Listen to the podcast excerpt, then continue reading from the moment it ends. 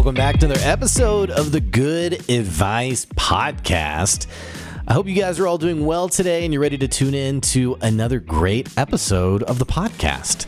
Uh, I'm sharing this conversation I had over Zoom with my friend Lila Smith, who is, man, there's no other way to put it. She's a rock star when it comes to understanding how we talk about things, and more importantly, from a business perspective, how do we really communicate our brand identity? How do we really talk about the things that are important to us, not just to our customers, but to also the people who work for us?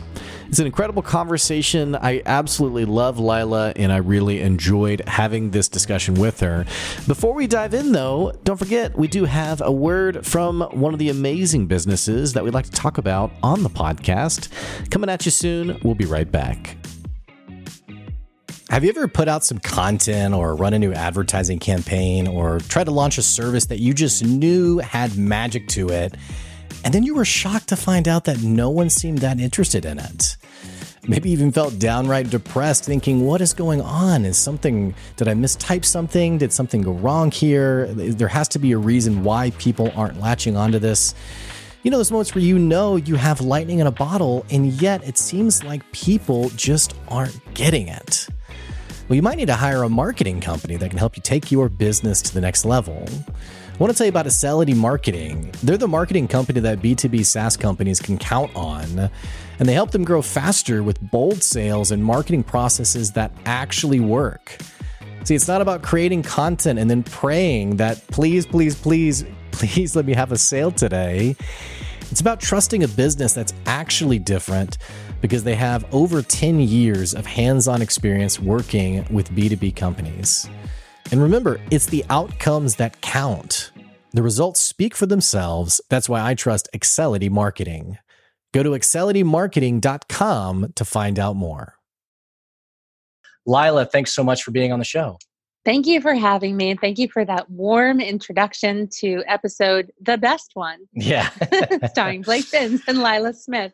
Well, and just for our listeners, I, I'm so grateful for Lila's time because we were talking about, we were talking a little bit and I was learning a little bit about what she does. And I was like, oh my gosh, I have to get her on the show.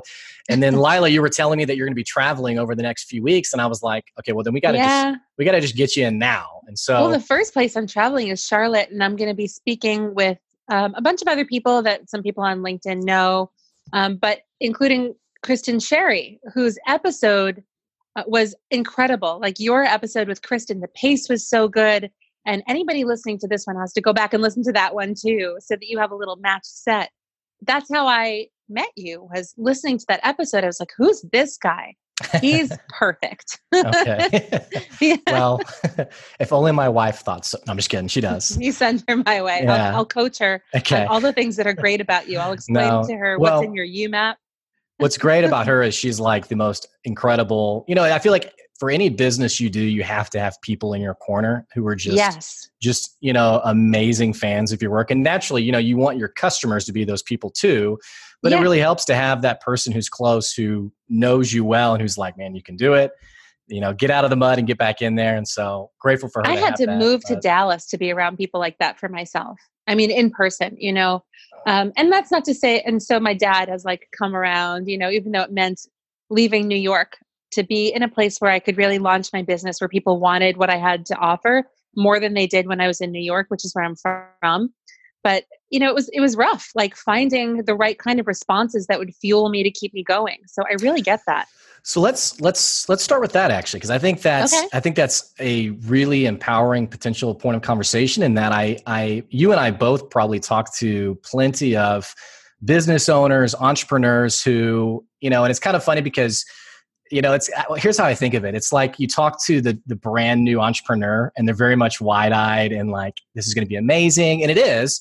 But then it's like, oh wow, this is actually a lot harder then I, this actually isn't an overnight success oh, it's the, story. It's the most wonderful, terrible thing. so, so let's let's just start with your journey a little bit because I really okay. And, and for our listeners, you, you, know, our listeners who they've listened to multiple episodes, they know that part of my style is just we just got to be as authentic as possible. And so, for the listeners. Yeah I, I have to let you know you're going to be really excited to listen to Lila because literally in the first five minutes, I was like, this is really an authentic, genuine person. And so I want to dive into your story a little bit, Lila, and I want to hear about what what got you into what you're doing now and especially that's because that's a big shift to okay i'm going to leave new york city which a lot of people are trying to go to new york city and i'm going to go to dallas mm-hmm. I, I, I want to understand that a little bit better so let's you know wherever you want to start in the sure. story let's let's well, go back a little bit i guess let's start with just like the fact that i love what you said about within the first five minutes you knew who i was you knew you know not all the details but you had an idea of what it would feel like to spend time with me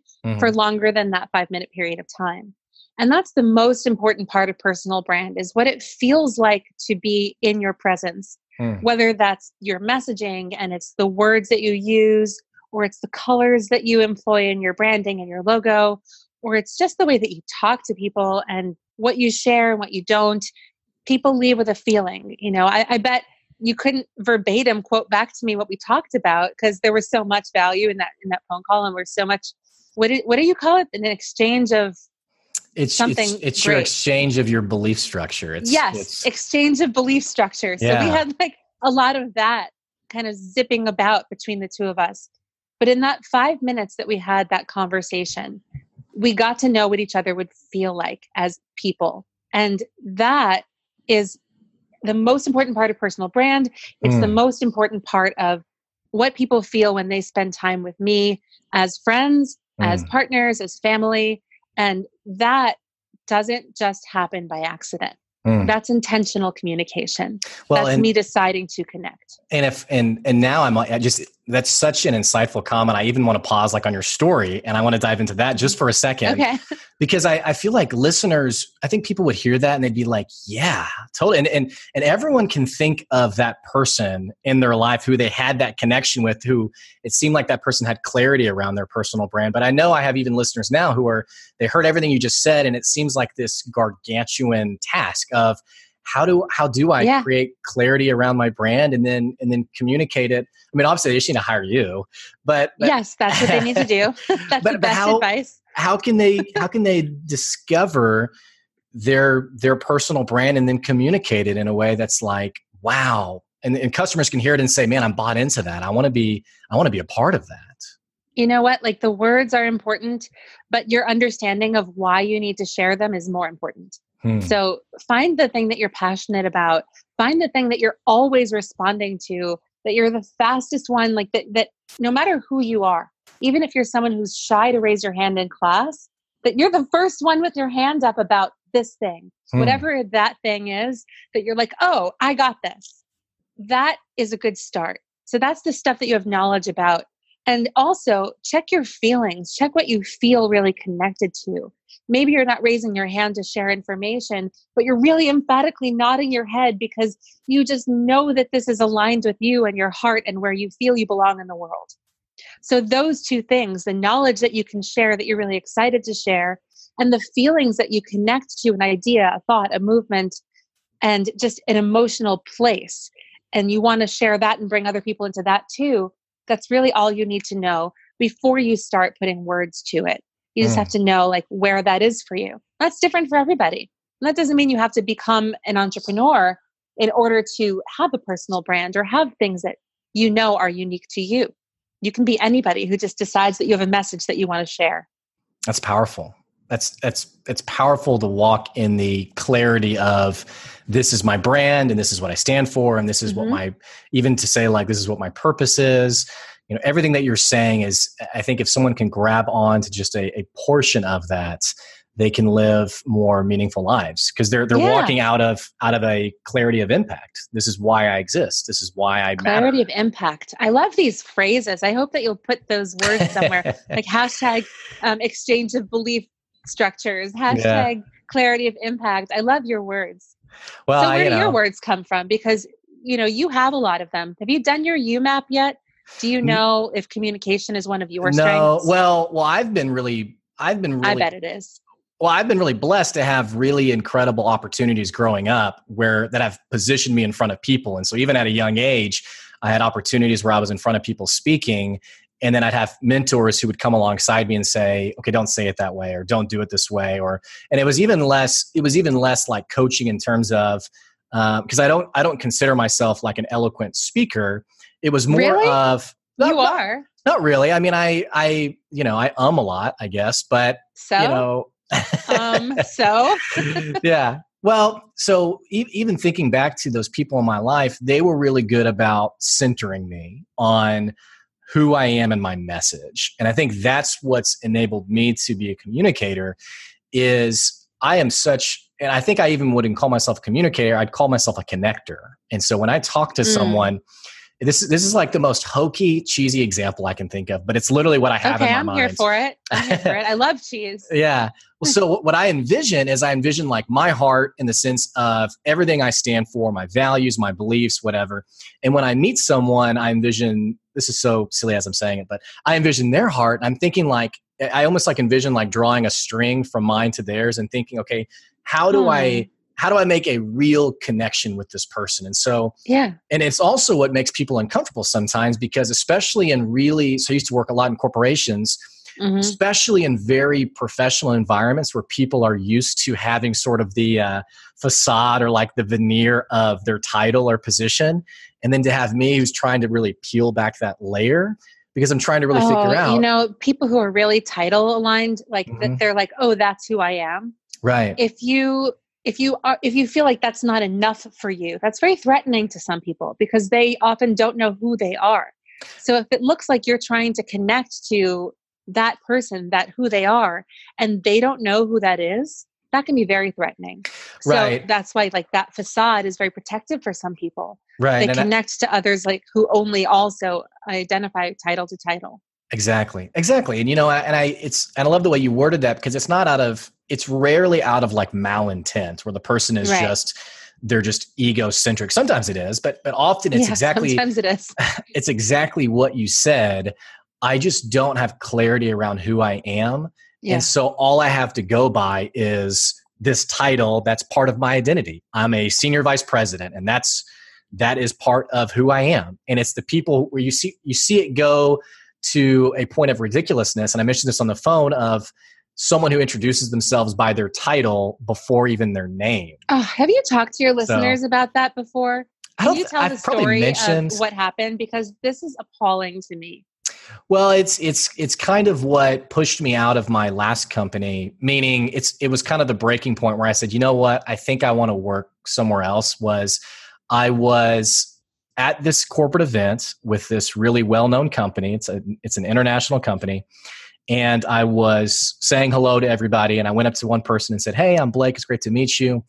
And he said, "Hey, I'm the senior vice president of," and he mentioned his division. And I kind of laughed internally, and I said, "Okay." Well, what's your name? And he, and he goes, oh, yeah, sorry, I'm so and so. Oh my And- God, that's so sad. I just like Yeah, well, weep for him. I'm so sad for that guy. and, and you know, it's, because it wasn't his instinct. Not that he doesn't know his name, obviously, but Mhm, that it wasn't his instinct to lead with his own value first, mhm. you know, and then say, and the way that that manifests is as senior Right. VP of whatever. well, your, your clarity around your identity has to really come from something internal rather than external Yeah. because let's say Yes. tomorrow he loses the job.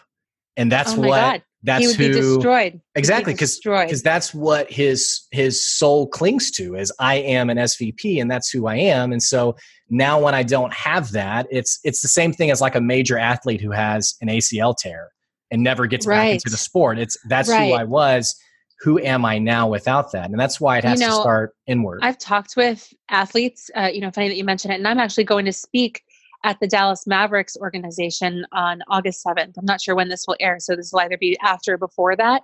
But the organization that I'm going to, I'm doing one of my Verb Your Values workshops for them. This is the simplest, like two minutes that'll change your life. that I'll, I'll do it here with you on this podcast yeah so that your viewers can hear it too. But I'm going to talk to them about athletes and people who support them and all of that kind of stuff can come and go so quickly that if you don't know who you are outside of a team identity, if your fans don't know who you are outside of that team, then they don't know how to root for you when you're traded.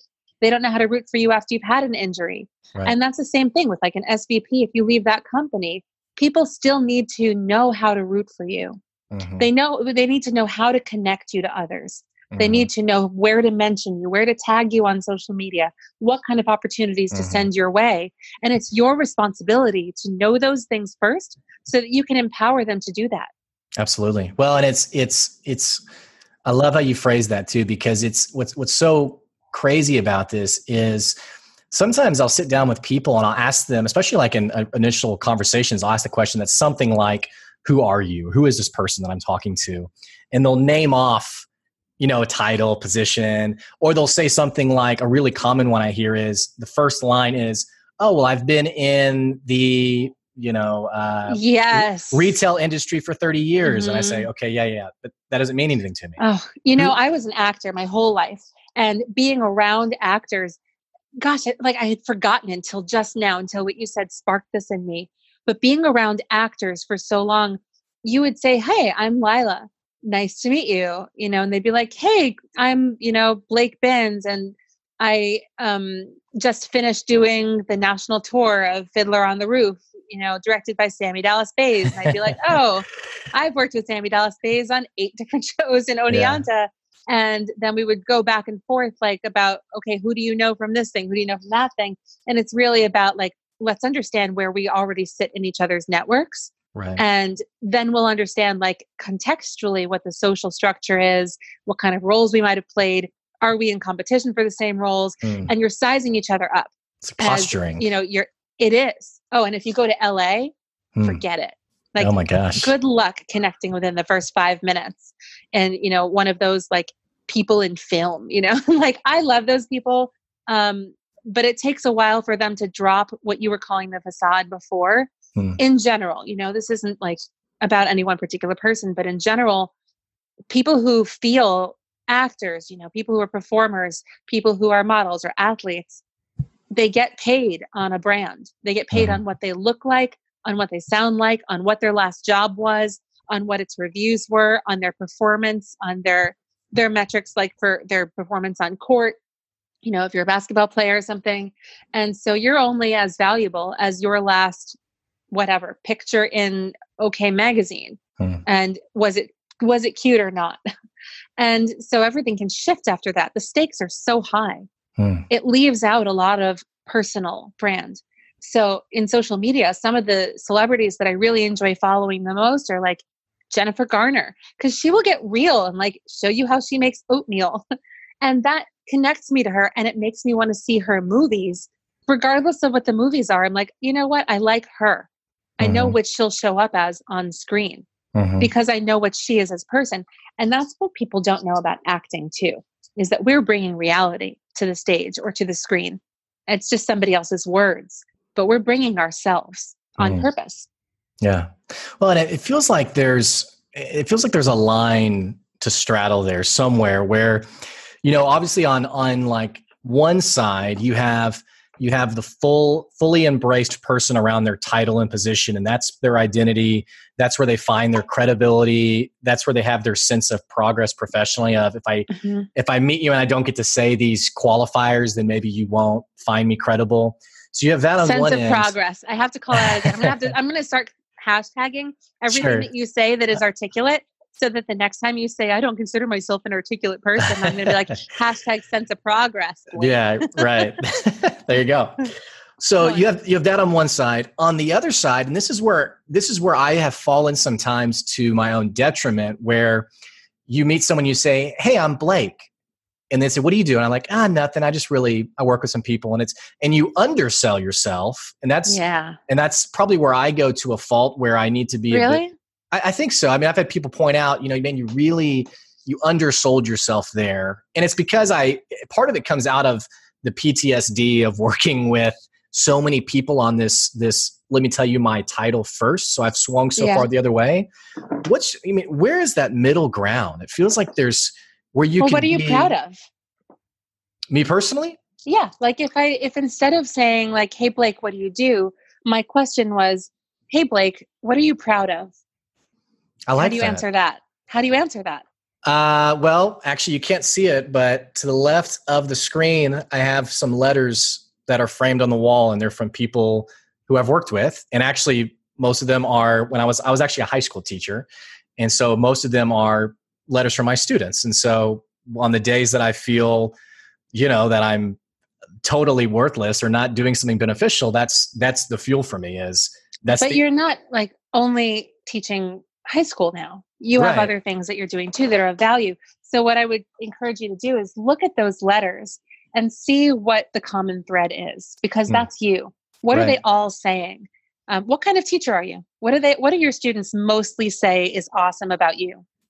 Right. Well, I, I was, you know, it's so funny because I didn't even, at the time, I didn't even care the subject. I was a science teacher, but all I really cared about was so I was working in downtown Houston and it was mm-hmm. a really challenging school. It was on the brink of being closed down and it was like the sixth largest district in the country. And all, all I cared about was that these kids, who a lot of them had full time jobs themselves because they were actually the breadwinners of their families, mm. I, I just cared that they had someone in their corner, was really what I cared about. And now, now that I work with business owners, it's kind of the same philosophy is I want that person to know I'm in their corner.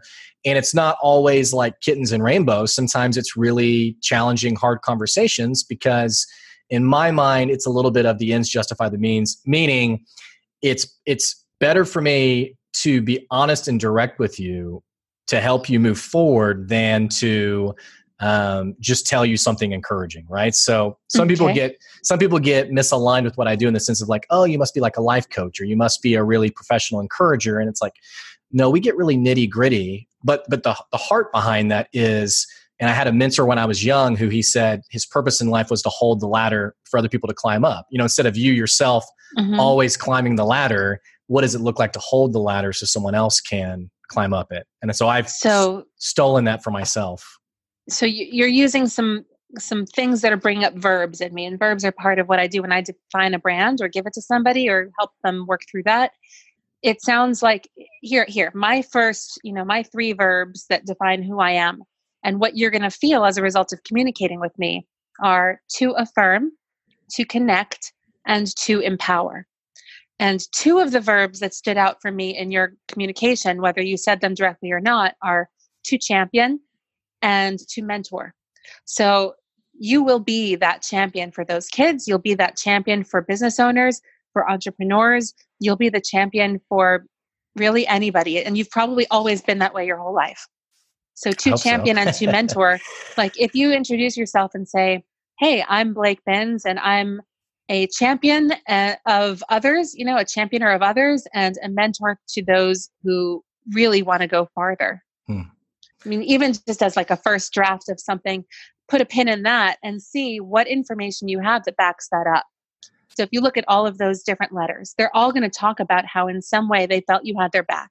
Right. And all of your podcast guests are going to say the same thing. I've witnessed it, I'm feeling it already.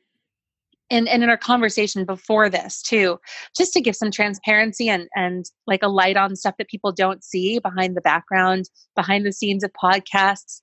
Here are some things that Blake said to me about being a guest. He said, if you feel that there's something you want to talk about that would highlight you or your skills or your upcoming events more, please feel free to steer the conversation in that direction. Already, you know, championing me and also, you know, telling me that I had the right to do that. And at the same time, mentoring me, you know, and showing me that I didn't have to just accept the conversation as it was if I felt that something could be more beneficial for me.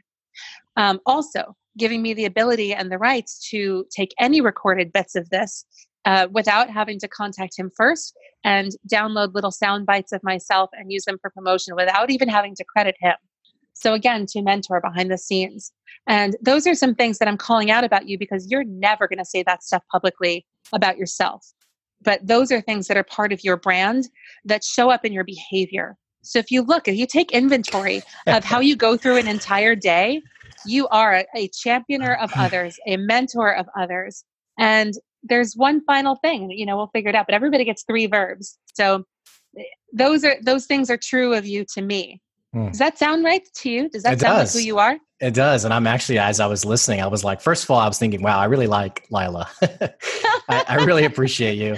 The second thing, I, I was just thinking, like, I think what's so amazing about the people I get to have on the show is someone like yourself, you come on the episode and it's amazing how easy it is for you to work out of the magic of who you are and like your your skill set and your expertise. And i think what's really exciting for our listeners is to hear how you you literally what you do for a living you just did with me. And it Yeah. only it only took a few minutes of your intuition taking control and saying you know what this is what i've already gathered about blake and so i can tell that what you do for a living is something that really benefits people and that you're making your impact every single day Thank what you. I what I want to do is is Yeah. I want to go back to the original question before I totally Okay. sidetracked us.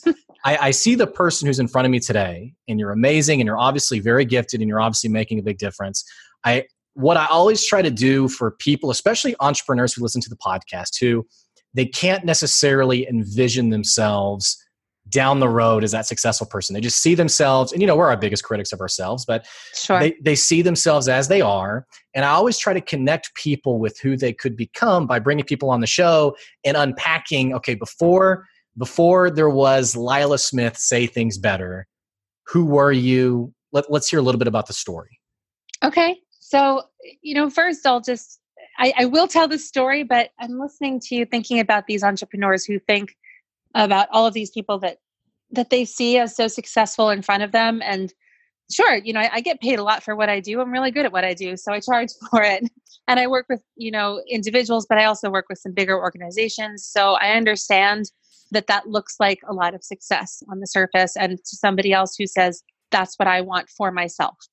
But one thing to, to realize is we never ever those of us who are really truly trying to achieve great big giant things are never satisfied are never feeling like i've got this completely and are never at a place where we don't look at somebody who's ahead of us and say i'm going to learn from that person too.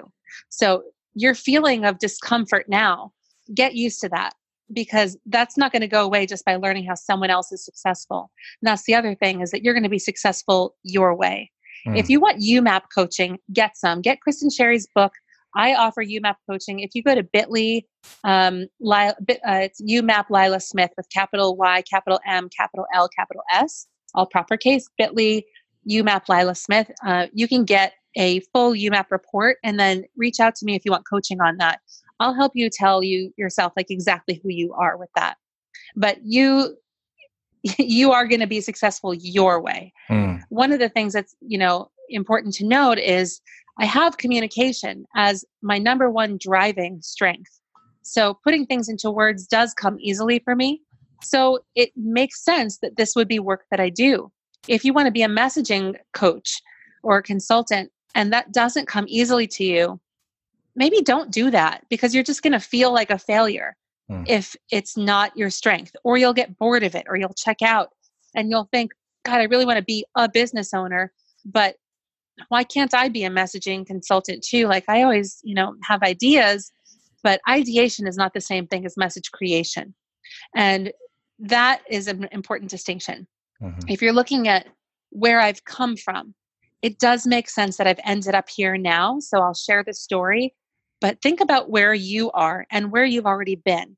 The parts of your life story are going to be the things that show you in the future why they existed way later. You know, the everything happens for a reason, the connecting the dots, your life story, your YouMap, your strengths, your values, your skills, and how you're wired these are the things that are going to make you successful how you're going to be successful so my story is from you know like a very very young age um, pre-birth i was feet first you know standing upright and ready to come out of my mother and start dancing and i was delivered two weeks early and i was like feet first so they had to perform a cesarean section they tried what they could to move me around and i was like no this is how it's going to be. I'll show you what the rules will be. Like super low compliance from pre day one. And my behavioral type, for those of you who are DISC certified or have gone through the assessments too, I was always the one to say, I'll tell you what the rules are going to be, and then get everyone on the page, like on my page with that. Mhm. So even from pre-birth, ready to dance, ready right now, on a roll, momentum. And I was born into a world where creativity and equality and um, journeying through many, many different conversations and diversity were values that were included in the fabric of our everyday life because I was born in New York City. And you walk around in New York, even as a baby, you can't help but see other people. And I was looking at them and knowing their stories, whether I knew them or not, I would make them up for myself in my head. Even as a little kid, I would play a game. Who's that person? And start thinking about it, start thinking about what I would connect to and what I wouldn't, what would be the same and what would be different. And so it was kind of a natural fit for me to become an actress. I also am like this. Like this is my personality. Uh, so it kind of made sense. And my parents put me in uh, theater camps. I went to a high school where we didn't even have competitive team sports. We were an art school. So I did theater at Edward R. Murrow High School, and I was in the Players Circle, which is very prestigious, and had to audition to get into musicals and plays. Went to college for theater, and then started performing professionally for 10 years. So I had gone through you know all of this training like and, and, even through when you're working professionally as an actor you're constantly still in classes and developing yourself developing your skills and your training so i've trained in all different theater methods and i took it really seriously and i loved it i loved that before you get to rehearsal you open a script and you learn who that character is all of these stories that I had always looked around and seen in other people and made up in my head, now somebody else had told me what the story was. And not even in all of the words, but in how many words they used. How long were their sentences when they would talk? What kind of language would they use? What do other characters in the play, in a script, say about my character? What did the stage directions say? Does it say she storms off stage? Does it say she slammed the door? Does it say um, pensive? Does it say, you know, quietly considers what he has just said? Uh, what does it talk about that she wears? What are the show notes? So, all of this stuff is dramaturgical research. So, understanding the character, but also understanding the world of that play. So, I know I grew up in New York City, but I would always imagine people in India where they were from, or uh, in Jamaica, or in their apartment building instead of mine, or in a house out on Long Island. You meet all different kinds of people and I was gathering and understanding their stories my whole life. Then having the tools to do this intentionally through theater, I loved this part so much. And it makes sense then that I continue to tell people's stories. I continue now to recognize what's individual about someone and what's special about their life story and just keep sharing those things and keep calling them out, calling out the things that are useful from a script calling out the things that are useful from your history that show you who you are and what to talk about. So that's kind of like how that part of me happened. The other side of me is that I've always kind of wanted um, to use my to use my brain in a way that would be influential, and that means managing other people. It has meant creating branded communications for customer facing roles like even customer service templates you know for companies that i've worked for before training people who are going to represent a company. And it's explained in my YouMap that my career interest type is called the performer but that doesn't just mean acting. It means artistic and enterprising. I'm a creator but i want to use what i've created to create something influential create something that's going to empower others in some way. So I created Say Things Better after already creating a lot of other impact in people's lives by managing them, putting them on paths that would mean you know success for them how they're going to be successful.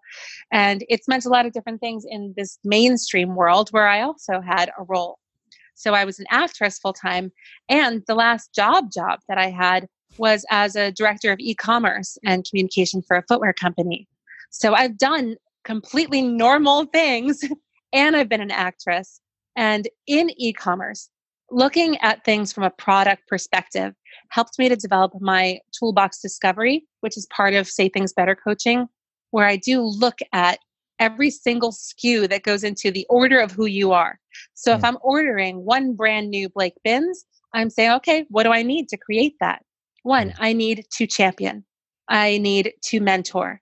Like those are things that are part of you. Mm. I'd look at your history. I'd look at things that you've always done well. I've look, I would look at the impact that you've made on other people. And I would try to categorize it and name it because once you name something, you can repeat it. You mm. can make it a brand pillar. You can make it a brand promise.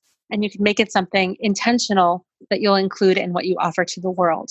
So that's kind of my backstory and where I am now. Uh, what well, about you? well, you know, before we, and it's so funny because I, I'm going to keep trying to throw it back to you, but I, because okay. my listeners hear, they hear everything about me all the time anyway. And so, well, I'm going to uh, ask weird questions that they haven't heard before. Well, yeah, I'm interested in you. Now you're grilling yeah. me. Yeah. yeah. I, I do want to ask you because you talk with so much, you just exude confidence and it's, it's obvious. I don't think it takes much to see how, um, quality how, how much quality you bring to the table in terms of what you do. Take me back to like was there a was that always you or was there a moment when you said especially like maybe the day you first came up with say things better was there like the flipping of a switch where you were like oh yeah. I could i could actually i mean kind of. this or like what was that day? there was a moment um, and those people who know me on linkedin might also know who i'm talking about in this story so there was there's a recruiter who focuses on um, like CPAs, accounting, financial services, and his name is Adam Karpiak. He is one of the funniest people that you'll ever meet on LinkedIn, but he also will give it to you straight. Like he'll tell you if you are applying for a position like that, you know, don't send like a bag of feathers just to stand out. You know, um, hmm. it won't go through an ATS system any better. And you do actually have to pre qualify candidates. Like he'll tell you the real stuff. But he's so funny. And I connected with him really early in my LinkedIn journey. So my LinkedIn journey is also part of my story. I started using LinkedIn June 1st, 2017, really intentionally so actually, it was the day before that, but I had set myself a goal for that whole month of June to spend 15 minutes a day on LinkedIn, just commenting, looking at things, sending messages instead of going right to Facebook first. I thought maybe a different kind of connection would bring out something different in me to take me out of a place where I felt stuck, where I'm I'm guessing some of your listeners currently feel. Like how are they ever going to move from where they are to where they don't even know they can go? And that was that month for me, June 2017. Adam was the first people that I connected to uh, as like a person person, not just somebody that I'd worked with before, but somebody who was a content creator who was somewhere else in the world and he wasn't that far from me, but we had not met. We were friends and like had been messaging back and forth for like a week or two, which is like camp time, you know, and LinkedIn time. This is like, you know, the feeling of months of friendship and connection. So we were talking about Adam Karpiak and I were talking about headshots and what people would choose as their headshot on LinkedIn. People with sunglasses on, like I can't tell who you are other than that you probably think you're too cool for school if you have sunglasses on your profile photo. So yeah. I just ignore those requests and then you know people in bikinis or people leaning on cars or people in a group of seven people and we don't know which one is you we don't know you yet so like just how totally blasé people are about the image that they choose to represent their brand on on linkedin. And this is a professional networking platform. And i said you know what? Reminds me of when I was in theater and we would have to use really good headshots all the time so that the second that a casting director would pick it up they would know the the exact like next 20 roles that they could envision us playing. Mm. and it was so important to have that visual brand.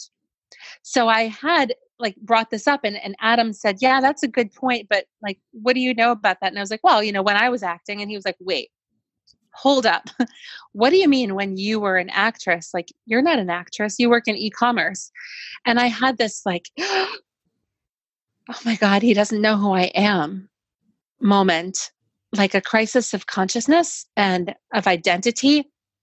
And I realized he didn't know who I was because I hadn't told him. Mm. You know, I hadn't been sharing that part of me.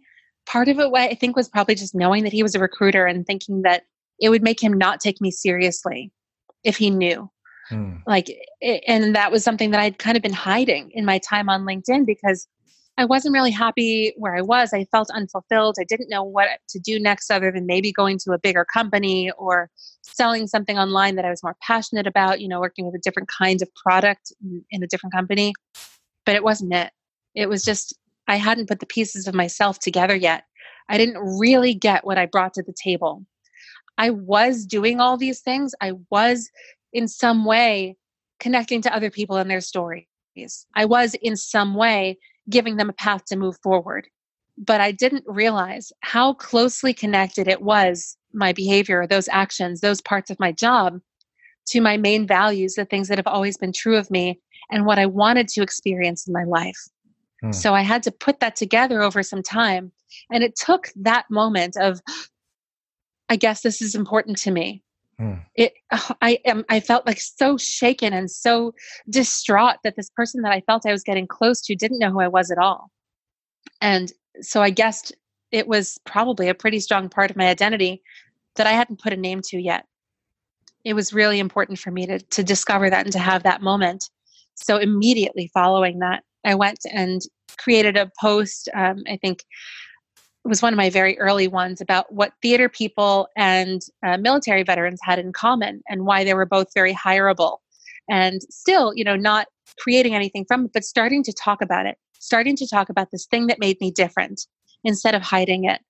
So often, the things that we feel shame about, the things that we are worried about getting found out about, are the things that are our superpowers that make our message something that someone else will hear better from us than they would from someone else. Mm. And those are the things that I try to pull out of my clients. Those things that are your success stories from your heart, the things that are your true identity, like the Clark Kent, the Superman, you know, like you're both of those people at the same time. Just because you put on glasses and go into an office doesn't mean that you're not also saving lives. Hmm. And just because you fly around with a cape creating, you know, incredible like deeds of daring do doesn't mean that you're not also making an impact at an office where people count on you as a reporter.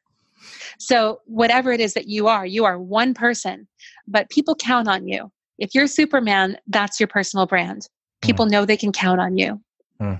Well, and I, I, your story is pretty amazing because it, it's people. And I was talking to someone uh, maybe about a month ago, and she was talking about how she she feels so much joy. She's a physical therapist, and she feels so much mm. joy about her job today that she didn't feel maybe five years ago because as people when we talk about impact or making a difference we tend to think in terms of like these orders of magnitude of I don't know, being on stage with like 10,000 people. Yeah. And like if if there aren't 10,000 people, if we're at, you know, 9,999, I've somehow missed my calling in life.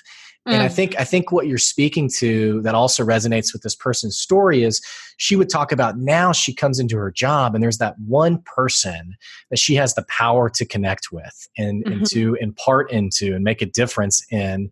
And it, it kind of frames your perspective on life a little bit differently when you realize yeah there are people in my life today, not 10 years from now, today that are in front of me who I can have a legitimate positive influence yes. on and and the greatest shame would be two things it would be missing those people because it's not mm-hmm. big enough in your mind and right. I, I love what you said of of sort of the things we're ashamed of and how we discount our own unique and I, I think kristen actually said something similar on her podcast episode mm-hmm. where there's things that are so intrinsically mundane to us because they come natural to us right but there's such a bright gifting to other people Right. And if we don't nurture that and cherish that, then we miss out on the opportunity to really impact someone else positively. Absolutely.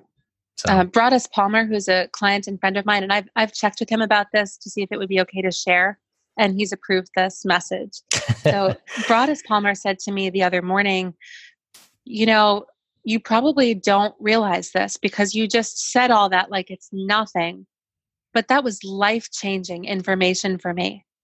Do you realize the value that you bring? It and i was like actually i guess i don't you know like it he kind of stopped me in my breath for a second.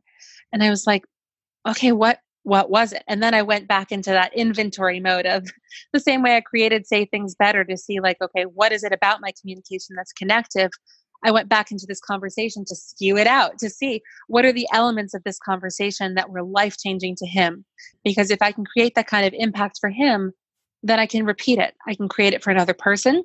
I can intentionally bring that back to future conversations with him to continue our coaching.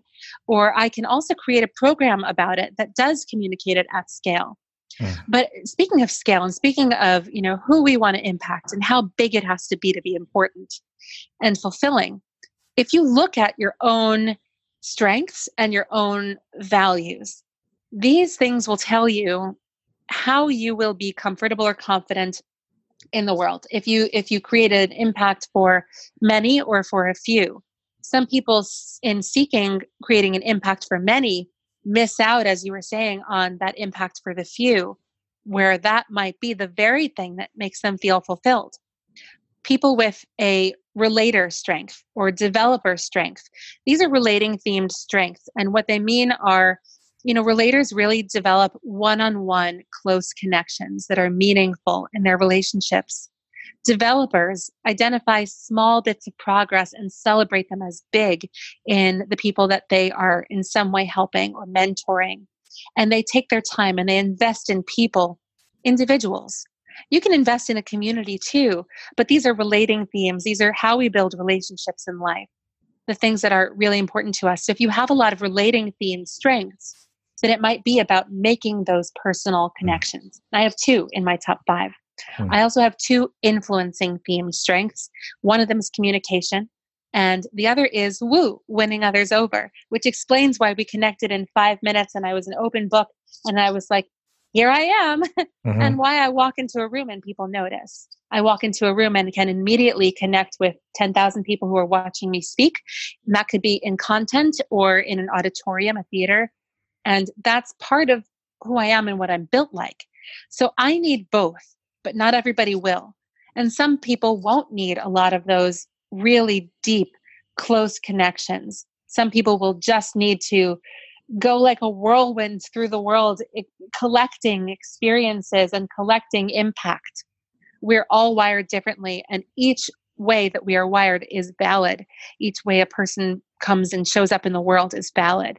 Mm. So don't judge yourself for not making the impact that somebody else needs if you don't really need to make it that way. Well, I, it's it's and you already said this, but it's basically it's understanding how do your talents fit in the world, and what a yeah. shame it would be to discount what you bring to the table because it's just like you said, it doesn't look like someone else's success or yeah. the way someone else has approached it. And I think especially this this feels like this is also very true in leadership where I see people come into management and their management mm-hmm. style is totally predicated on the boss they had exactly yeah. and so mm-hmm. the, so the way that becomes dangerous is when you have someone who comes into management and they're like actually I, I worked with the guy he actually ended up getting fired because he just could not he couldn't mentally shift but he just always envisioned leadership as uh, sort of like that old guard i tell you what to do you work for mm-hmm. me. And that's frankly how that's what he had grown up in. It's what that was in his mind that was the dna of leadership. And right. because he couldn't separate from how he perceived other people should do this it, it ended up costing him influence. It cost him the influence of his team. Yes. It cost him the impact he could have made because i mean very plainly he he got let go. He had to move on. He you know part of his journey was interrupted because of his inability to separate that and i don't say that mm-hmm. out of like a shame on him way it's more of a you know it takes a lot to really self-assess and understand am i approaching this from my unique giftings or am i just trying to mimic what i've seen other people do yeah Oh, I want to shout out a friend here. Steve Sullivan is a certified YouMap coach also. He's building YouMap into a leadership development program and he he is a leadership coach himself he's been in various positions of leadership and he's specializing in IT leaders in the healthcare space and developing their person to person leadership style using their YouMaps. So it's exactly what we're talking about, but in, in like especially in that niche. Although I think he's working with leaders of all kinds across industries, but it's it's really fascinating to me how many people are using YouMap in different ways. Mm. We're all, you know, Shar Auckland is a YouMap health coach developing programs for people, including myself, that say, oh, here are your wellness goals. Well, here's how you're going to achieve them and how that's different than somebody else. Mm-hmm. And Steve with leadership and myself with communication and personal branding, and that eh, we're all using this one thing very differently. And it's just another way that that shows up that mm-hmm. we each have our own different something Mm-hmm. And it's important that even if it's the same idea, we give ourselves the empowerment to speak to it, to mm-hmm. add voice and add our context. Mm-hmm. I have a different perspective because I have a theater background. Well, and it's it's it's understanding that different isn't bad. And I think Yeah. people I think this is what caused me to cling to Kristen's content so well is because when I was doing corporate coaching and like even large group, like team wide coaching, one of the most incredible things was in my mind, I would be talking about like the most insightful thing. And people would be moderately, they'd be like, oh, yeah, that's great. And, but the moment I shifted to personality, let's talk about personality. Let's talk about your perception, you know, how you view the world, and especially what it looks like working with one another, the room would just light up. And people would suddenly just seeing the light bulbs that people were having of i even had a person one time who she was i didn't know this but she was having conflict with someone else on the team. And as they discovered that they viewed the world, world very differently and they were bringing different backgrounds she goes oh my gosh you don't hate me.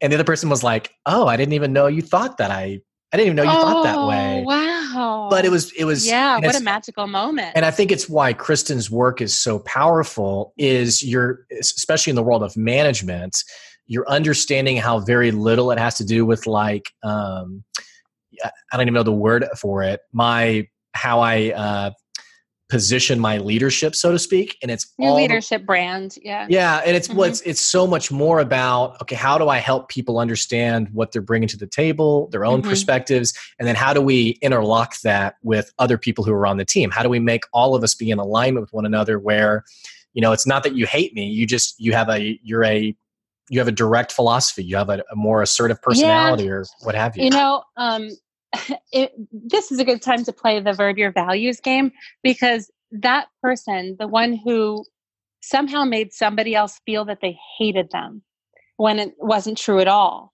it, that person could have used this. So this is a two minute. This is a two minute change your life game Okay. that I'm going to play with you and the listeners or viewers of this segment. Now we're about to have a greater sense of accountability to intentional communication.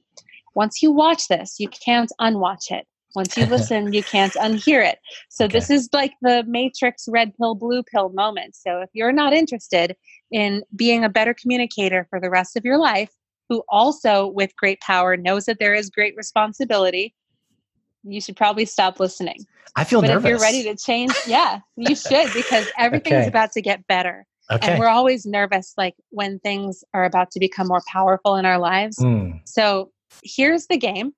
Pick any piece of writing that's by you or say any sentence, something short. Some of the sentences that have been used recently are I had pizza for dinner last night. Um, these tortillas are soggy. I don't know why they're always around food, but it could be anything. Some short sentence that I can memorize. You are the playwright giving me a line. Uh, just something that I've said before or recently, Anything. or um, hold the ladder for others to climb up. hold the ladder for others to climb up. Perfect. So I'm going to just memorize this right now. Hold the ladder for others to climb up. This is the actress learning her line. Hold the ladder for others to climb up. Hold the ladder for others to climb up. Hold the ladder for others to climb up. Hold the ladder for others to climb up. And now I got it. That's, it. That's all it takes for me. Hold the ladders for hold the ladder for others to climb up. And now let's recognize something. If I'm going to communicate something to you, it goes here from my head towards yours and lands there. It takes an action, it goes in motion, it goes from me kinetically to you and has an impact there. Whether I decide what that impact is going to be or not, it has one. So if I don't decide this is how I'm going to make someone feel, the result is that sometimes like that that woman felt that that other person hated them when that wasn't the case at all. So apparently that other person's communication, you know, had had an impact. She just hadn't intended what it was going to be. So instead of saying, you know, it was never my intention to make you feel that I hated you, she would have to answer the question, what did you intend? What did you intend for me to feel as you were Hmm. communicating with me? That's the accountability. If you can't answer that question, you haven't communicated intentionally yet. Hmm. So, verb your values is the name of this exercise.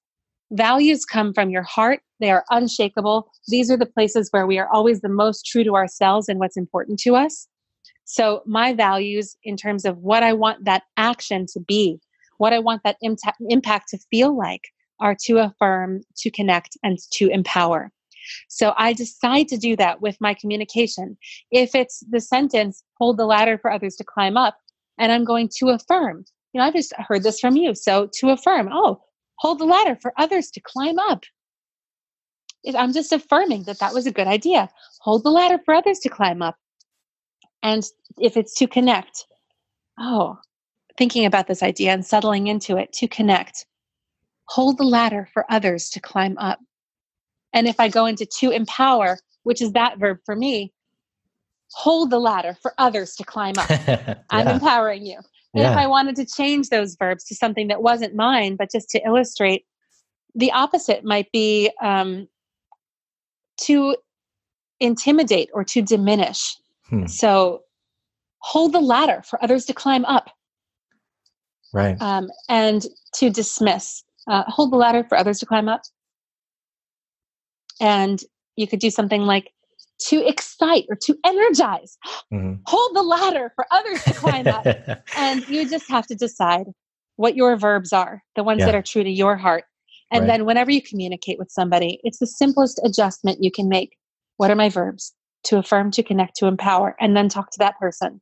Mm-hmm. Just being cognizant of it helps you to be more intentional in the way that you connect to others. Mm-hmm.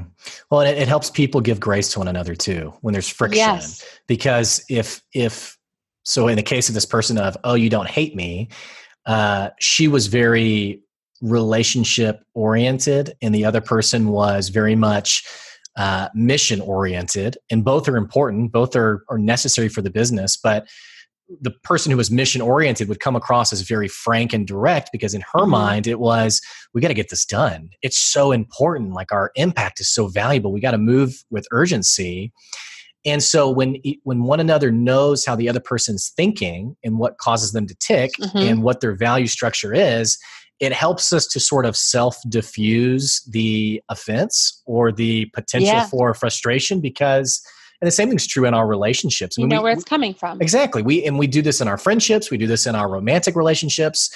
Uh, and when we don't do it, then there's offense there, or there's there's misalignment, or there's mm-hmm. frustration, and ultimately you get you get an organization or a relationship that's that's not it's not completing what it set out to do. There's too right. much white noise around what they intended to.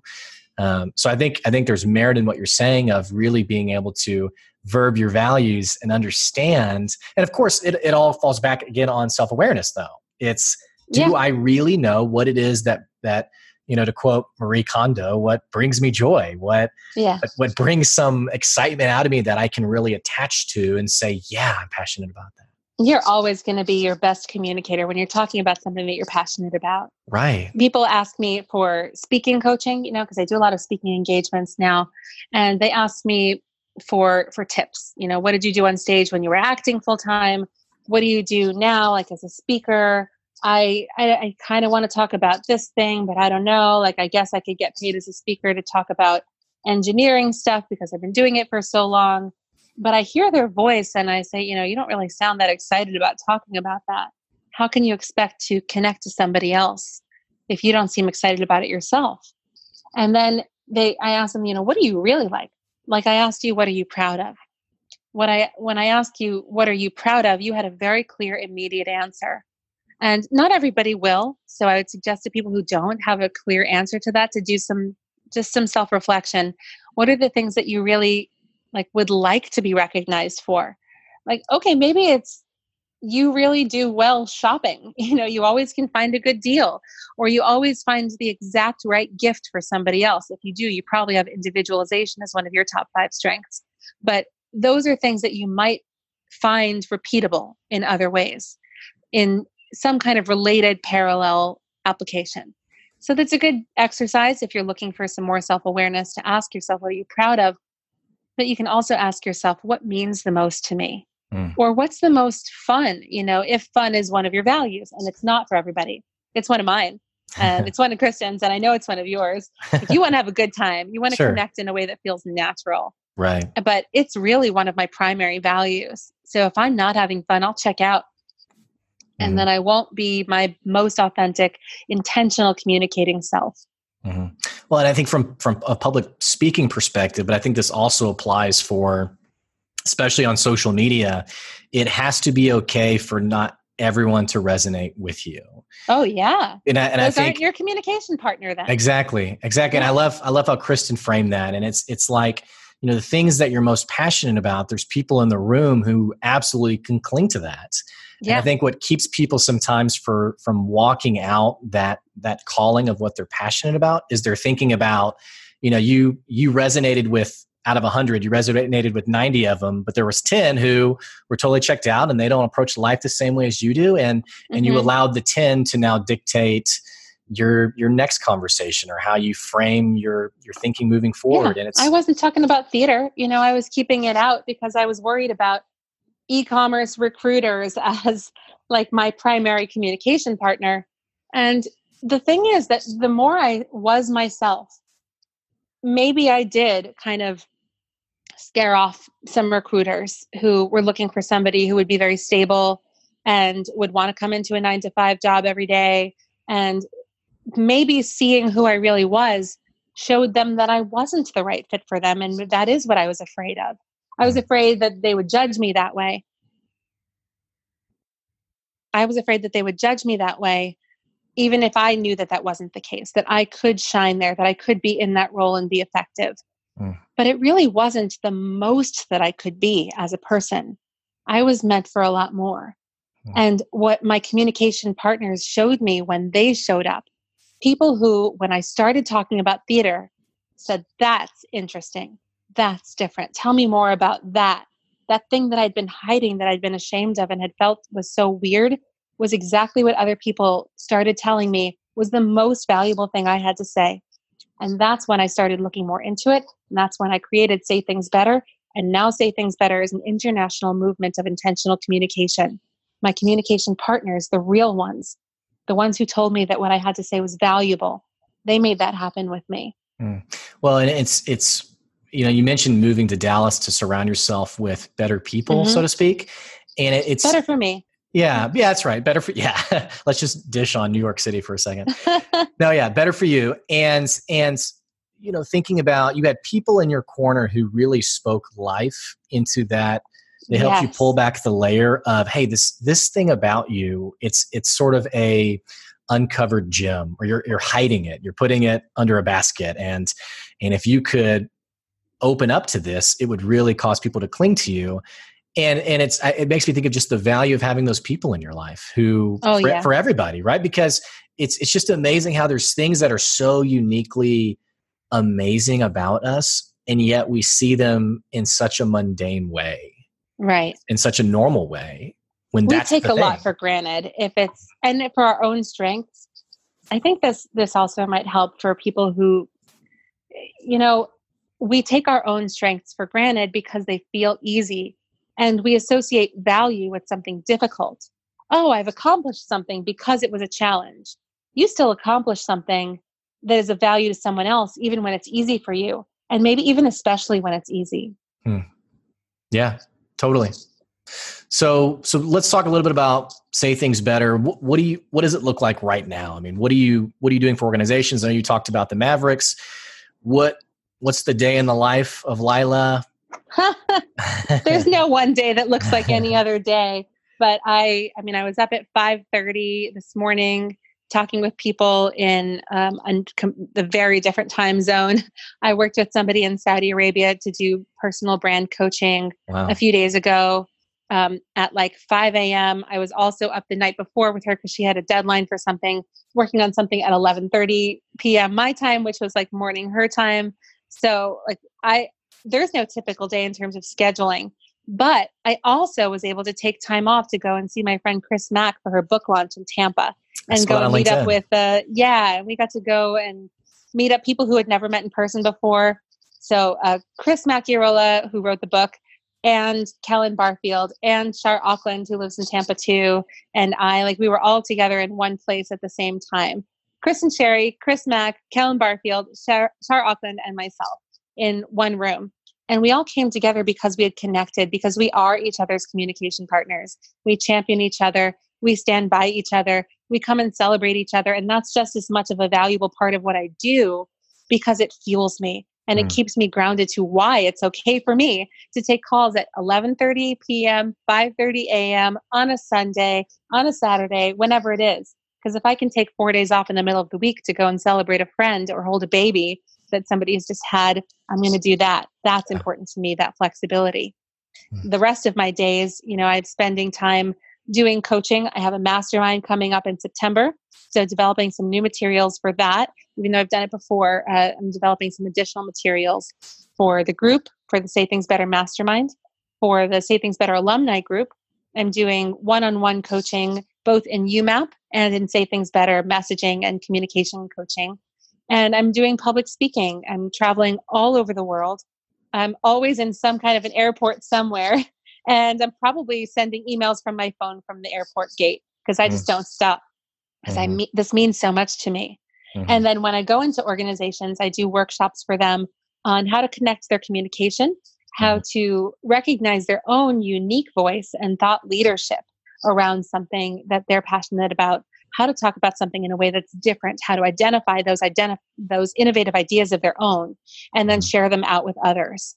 And I also help value, um, Verb Your Values workshops help you like value find in an organization, both for your employees, but also for your brand Mm-hmm. I talk about brands like Gatorade being maybe, and I haven't worked with them yet, but maybe their values are to champion, to uh, quench, and to empower.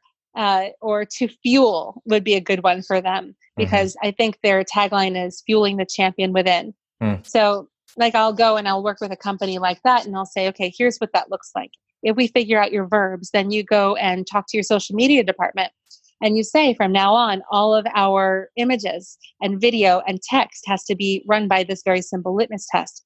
Does this quench? Does this fuel? Does mm-hmm. this challenge? You know, does it champion mm-hmm. the champion within? So then identifying who their communication partners are for one campaign at a time.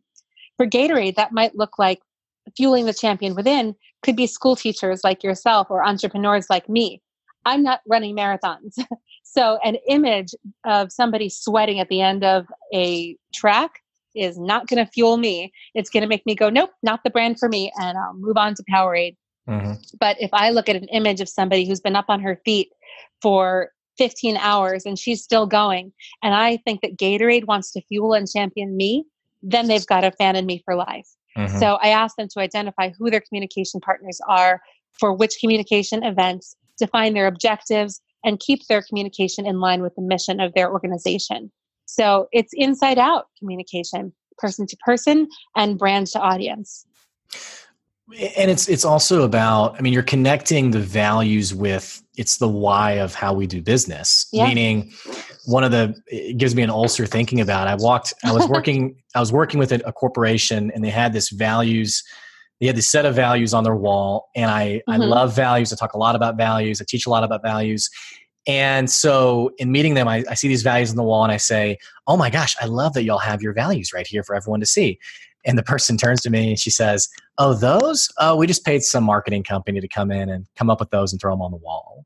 And there was this massive disconnect where wow. they, they didn't understand that the whole point of your values is you're creating you're creating the why that that then scales out to all the decisions that yeah. you make and you even said it yourself you know does this does this champion does this quench does this and so we're not making decisions just willy-nilly it's it, it all comes out of this foundation of who we really are. And the way we articulate yeah. that is through our values.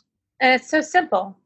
It's yeah. just so simple. You know, you can't, there are, and I've seen them and I've helped create them, these like 60 page brand voice documents that people who are in your organization have to learn or have to read or it's handed out to them and then they never read it and it goes in a drawer. Mm-hmm. But if you can get your employees on day one to be able to articulate what your mission is what motivates you and how that aligns with them and their own personal motivation, you will have employees who will stay because they'll feel aligned from day one. And, and the data tells us that. When you look at yes. the data for retention and why people because here's what's crazy is you've heard the expression probably of of people quit bosses. They they don't they don't quit companies they quit bosses.